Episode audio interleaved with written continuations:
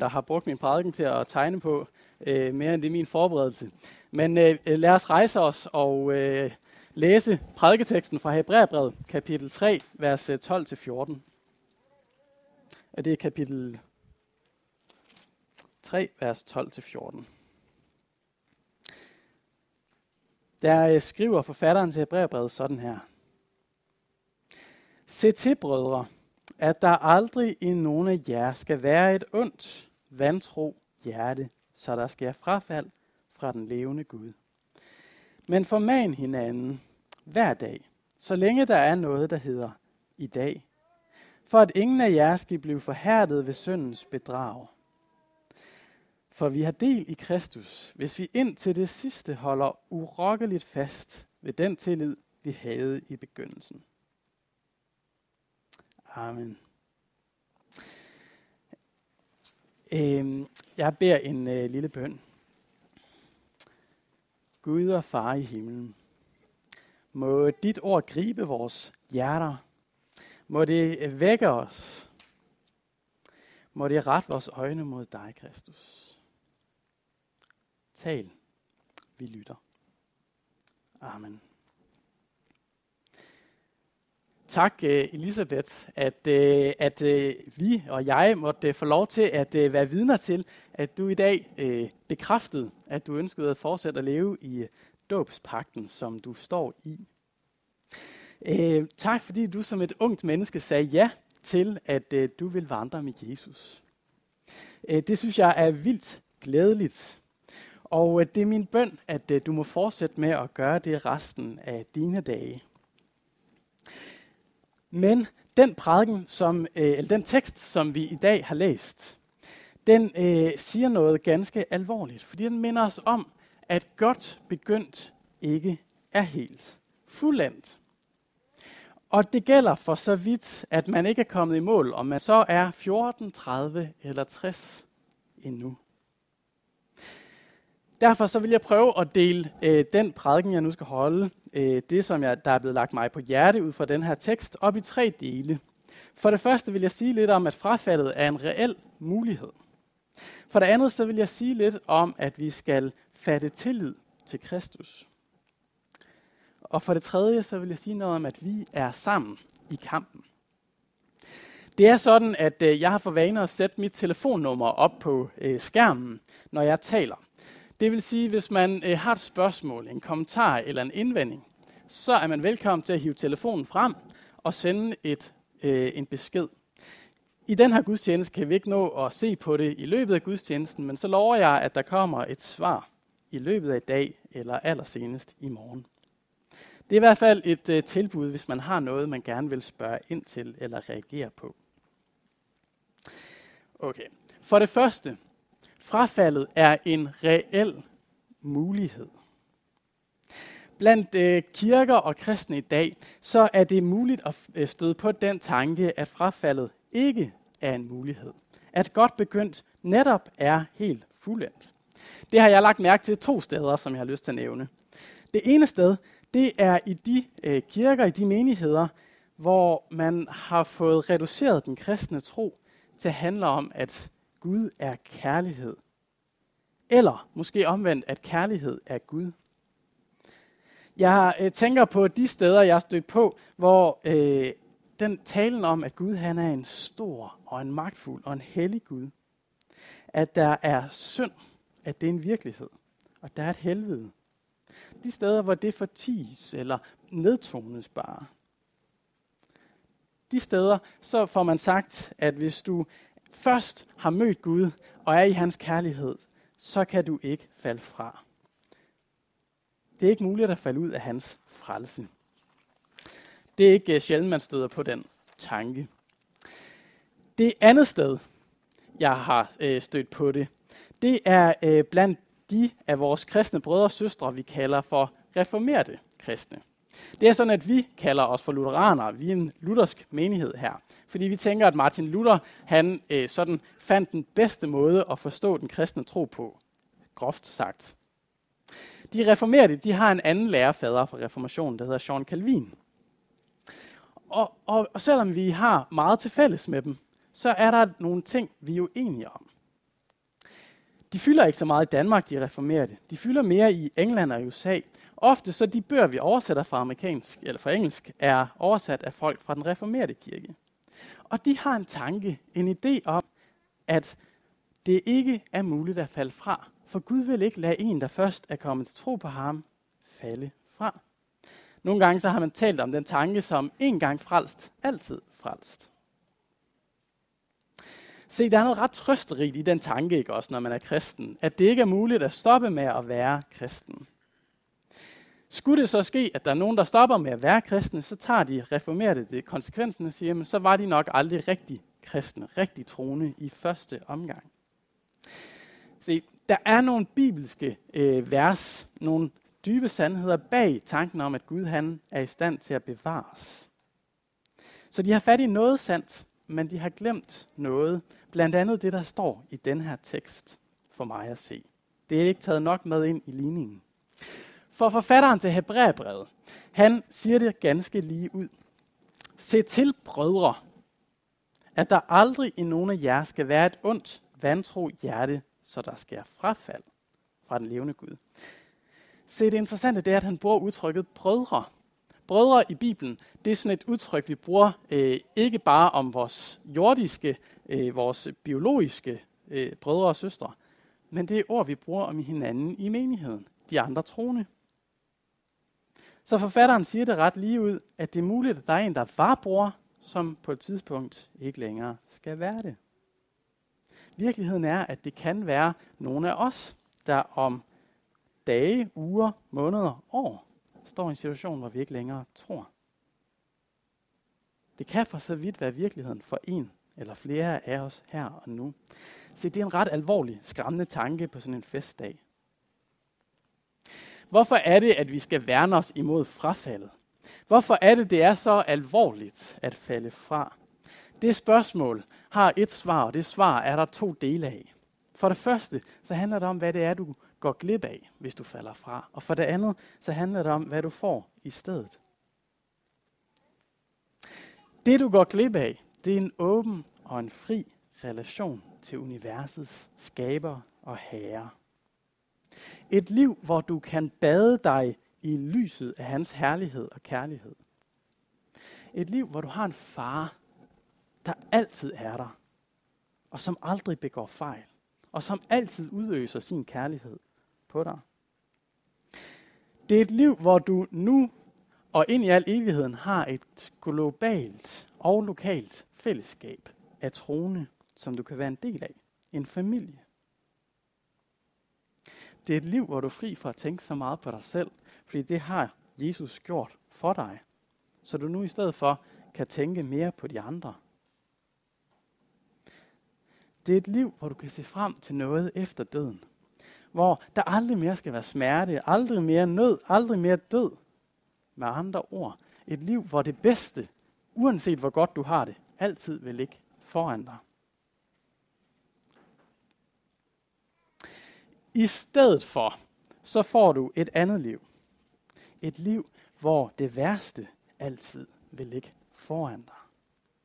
Et liv, hvor du er afskåret fra livets kilde, Gud selv. Et liv, hvor du er overladt til selv at prøve at finde en mening med tilværelsen. Og hvor du selv må kæmpe med dine fejl og mangler. Der er ikke andre til at tage dem for dig. Jeg er klar over, at der er nogen, der kommer til at leve et ret godt liv, selvom de ikke er kristne. Som lykkes ret godt med det her i tilværelsen her på den her jord. Men så er spørgsmålet, hvad der så sker bagefter. På den anden side af døden, hvor Gud han ikke længere vil velsigne også dem, der ikke tror på ham med et stabilt samfund, med medmenneskelighed osv. Et liv, hvor man i al evighed må være under straf, fortabelse. Se, frafaldet det må for alt i verden undgås. Men før vi kan undgå fortabelsen, så må vi forstå, hvordan frafaldet det sker. Og forfatteren til Hebreerbrevet, han nævner en ting i dagens tekst, som vi skal prøve at sætte os lidt ind i. Han nævner nemlig, at fortabelse eller frafald, det kan ske ved forhærdelse ved syndens bedrag. Hvad er syndens bedrag for noget? Jeg ved ikke, om I nogle gange ser nyhederne, så kan man indimellem støde på nogle af de sådan virkelig triste nyheder, hvor man hører om tricktyve, der har givet sig ud for at være hjemmehjælpere. Hvorefter de tager hjem til ældre borgere i vores samfund, som modtager hjælp. Godtroende bliver de lukket ind. Man forventer at blive hjælpet, sådan som man hver dag gør. Og lige pludselig så er de væk. Og det samme er en række af de ældres værdigenstande, kontanter osv. Det er virkelig, virkelig lavt.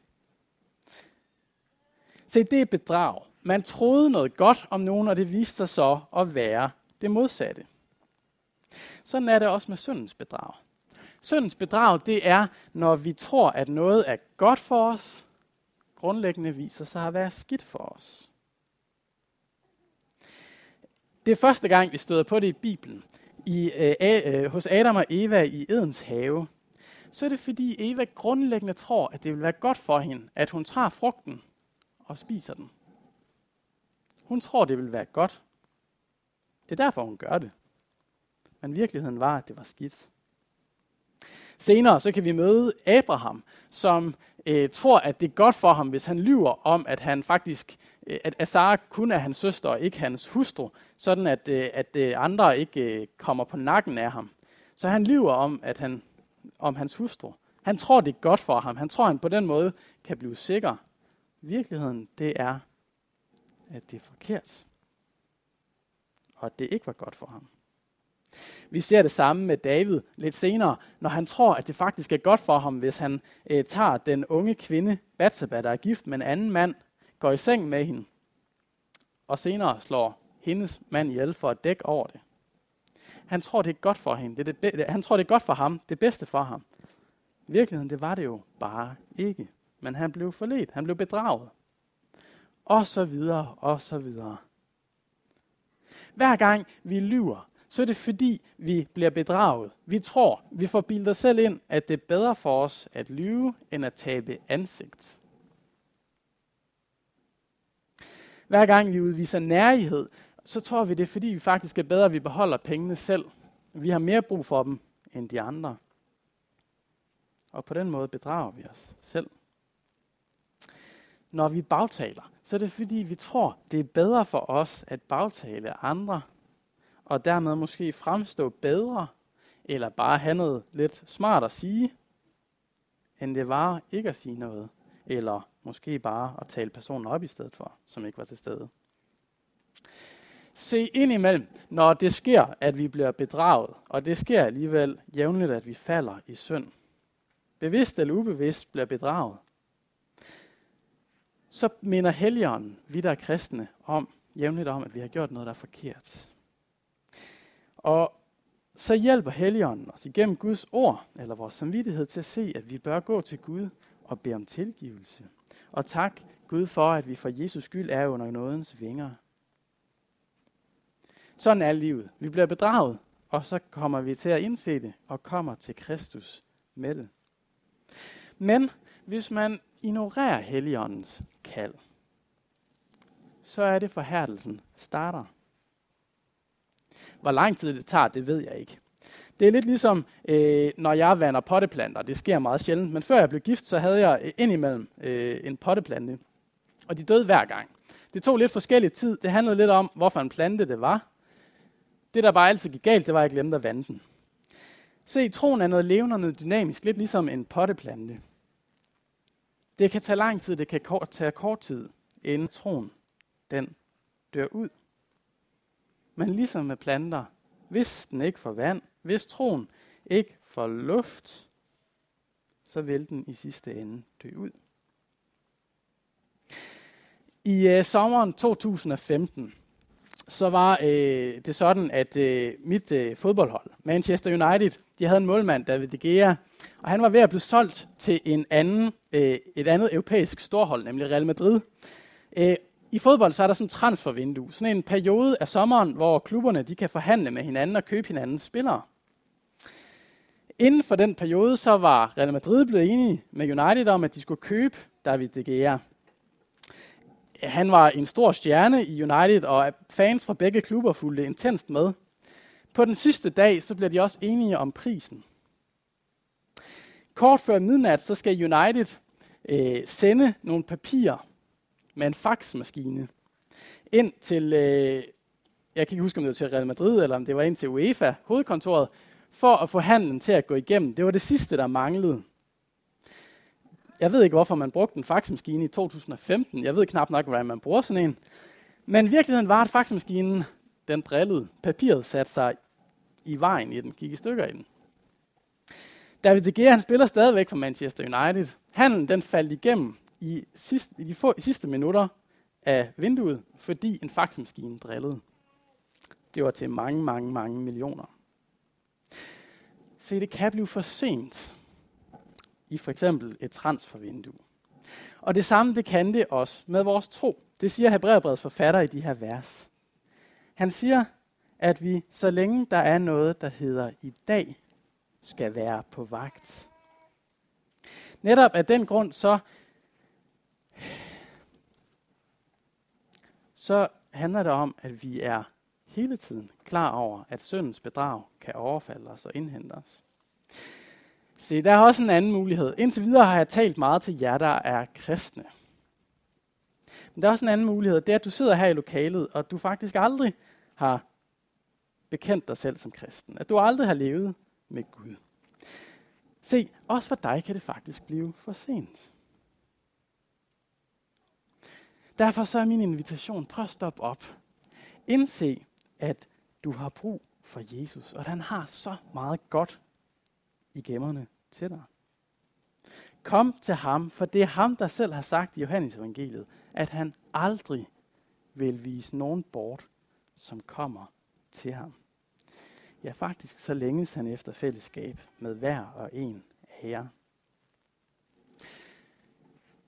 Ja. Nu skal vi prøve at se på den anden del af det, vi skulle se på. Nemlig, at vi skal prøve at holde fast i den tillid, som vi fik i begyndelsen, som vi havde i begyndelsen. Vi advares imod at falde fra. Hvordan undgår vi at falde fra? Jo, det gør vi, hvis vi ind til det sidste holder urokkeligt fast i tilliden, siger forfatteren til Hebreerbrevet. Det modsatte af at falde fra, det er at være i Kristus, at have fællesskab med ham. Og at have fællesskab med Kristus, det har man, når man har tillid til ham. Lidt senere i Hebreerbrevet, kapitel 11, der står et ret fantastisk vers. Troens vers kalder man det. Fordi der beskrives lidt om, hvad troen er. Der står nemlig sådan her. Tro er fast tillid til det, der håbes på, og overbevisning om det, der ikke ses. Tro er fast tillid. Det er ikke uden grund, at man siger, at tro, den kristne tro, staves T-I-L-L-I-D. For tro på Jesus er i grunden at have tillid til ham. Tillid til, at han vil en det godt. At han har styr på ens evighed. Men tillid er sådan lidt en svær størrelse. For man kan jo ikke bare vælge at have tillid til nogen. Der er mange i det her lokale, jeg aldrig har mødt eller snakket med før. Man kan ikke bare se på et andet menneske og sige, jeg vil have tillid til dig. Tillid er noget, der opstår. Hvis du vil have tillid til nogen, så må du tilbringe tid sammen med dem. For tillid opstår, når du ser, at der faktisk er en sammenhæng imellem det, de siger og det, de gør. Når du ser over tid, at de er behagelige mennesker, der står ved deres ord, som er troværdige, som er tillidværdige. Nogen fatter man hurtigt tillid til. Hvis man ser en politimand, så vil man i grunden som dansker i hvert fald have tillid til personen lige fra udgangspunktet, fordi vi har tillid til vores politi. Men tillid, det er noget, der opstår i en. Det er ikke noget, man bare vælger at have. Hvis man nu er født og vokset op i et land, hvor politiet ikke nødvendigvis er så nemt at stole på, og man så møder politi i Danmark, så kan det nemt være, at ens grundreaktion det vil være, at man ikke har tillid til dem. Derfor, hvis du vil have tillid til nogen, så brug tid sammen med dem. Hør andre fortælle om dem, og hvorfor de er tillidværdige. Og så videre. Det samme det gælder faktisk for den kristne tro. Det er igennem det, du læser om og hører om, hvem Gud er, hvad han har gjort op igennem historien, at du får tillid til ham. Det er, når du læser om Jesus, hvordan han mødte mennesker og talte til mennesker, at du ser, han er min tillid værdig. Det kan du gøre, når du læser i Bibelen. Det kan du gøre til gudstjenester. Det kan du gøre under en prædiken, eller når du læser opbyggelige bøger, eller hører podcasts, eller hvad ved jeg. Men stil dig steder, hvor du hører om, hvem Gud er, hvad han har gjort. Det er det, der skaber tilliden. Det er også, når man lever et liv sammen med nogen, kontinuerligt, og man oplever igennem medgang og modgang, at de er sammen med en. Jeg havde tillid til min kone Johanna, da vi blev gift. Jeg har mere tillid til hende i dag, efter lidt over 7 års ægteskab. For tilliden, den blev dybere, jo længere tid jeg var sammen med hende. Lev med Jesus. Vandre med ham igennem dine op- og nedture. Så vil din tillid til ham også blive dybere over tid.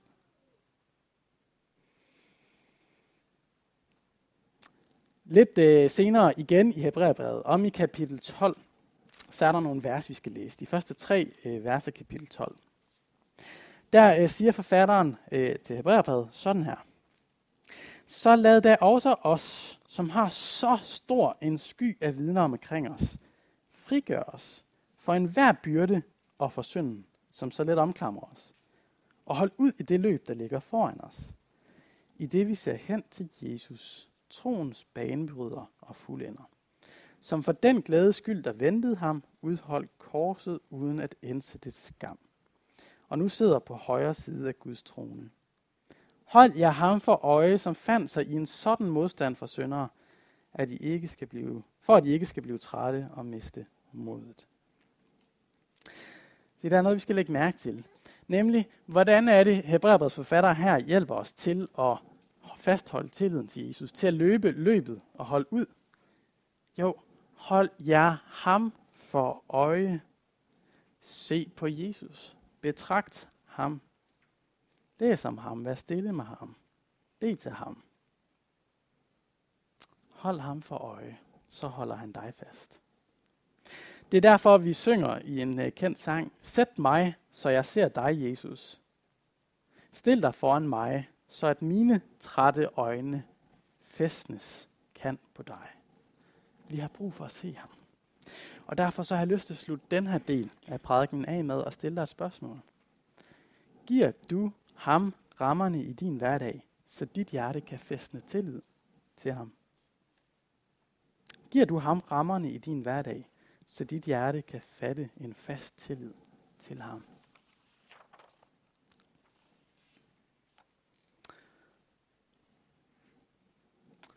Jeg skal se, hvad klokken er her.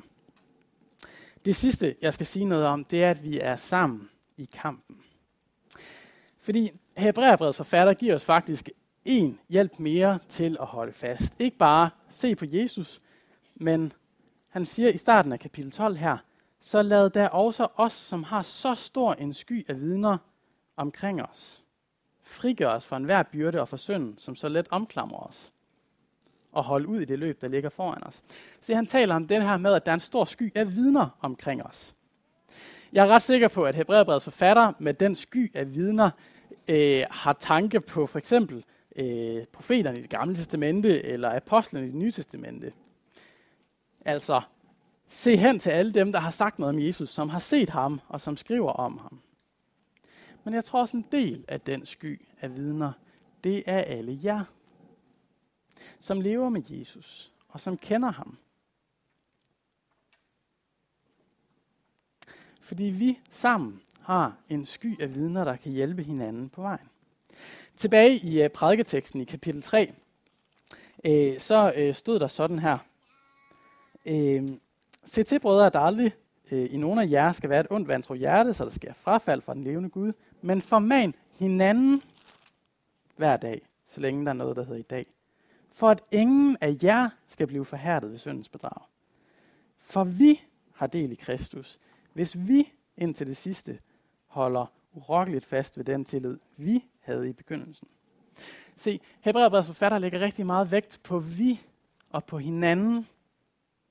Vi er ikke alene. Men han opfordrer os og opmuntrer os til at formane hinanden hver dag.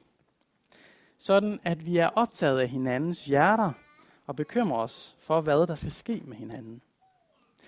Ordet formaning, det for mig, og jeg tror også for mange af jer, kunne jeg forestille mig, har generelt flest negative konnotationer. Det lugter sådan lidt af bedrevidenhed, irettesættelse.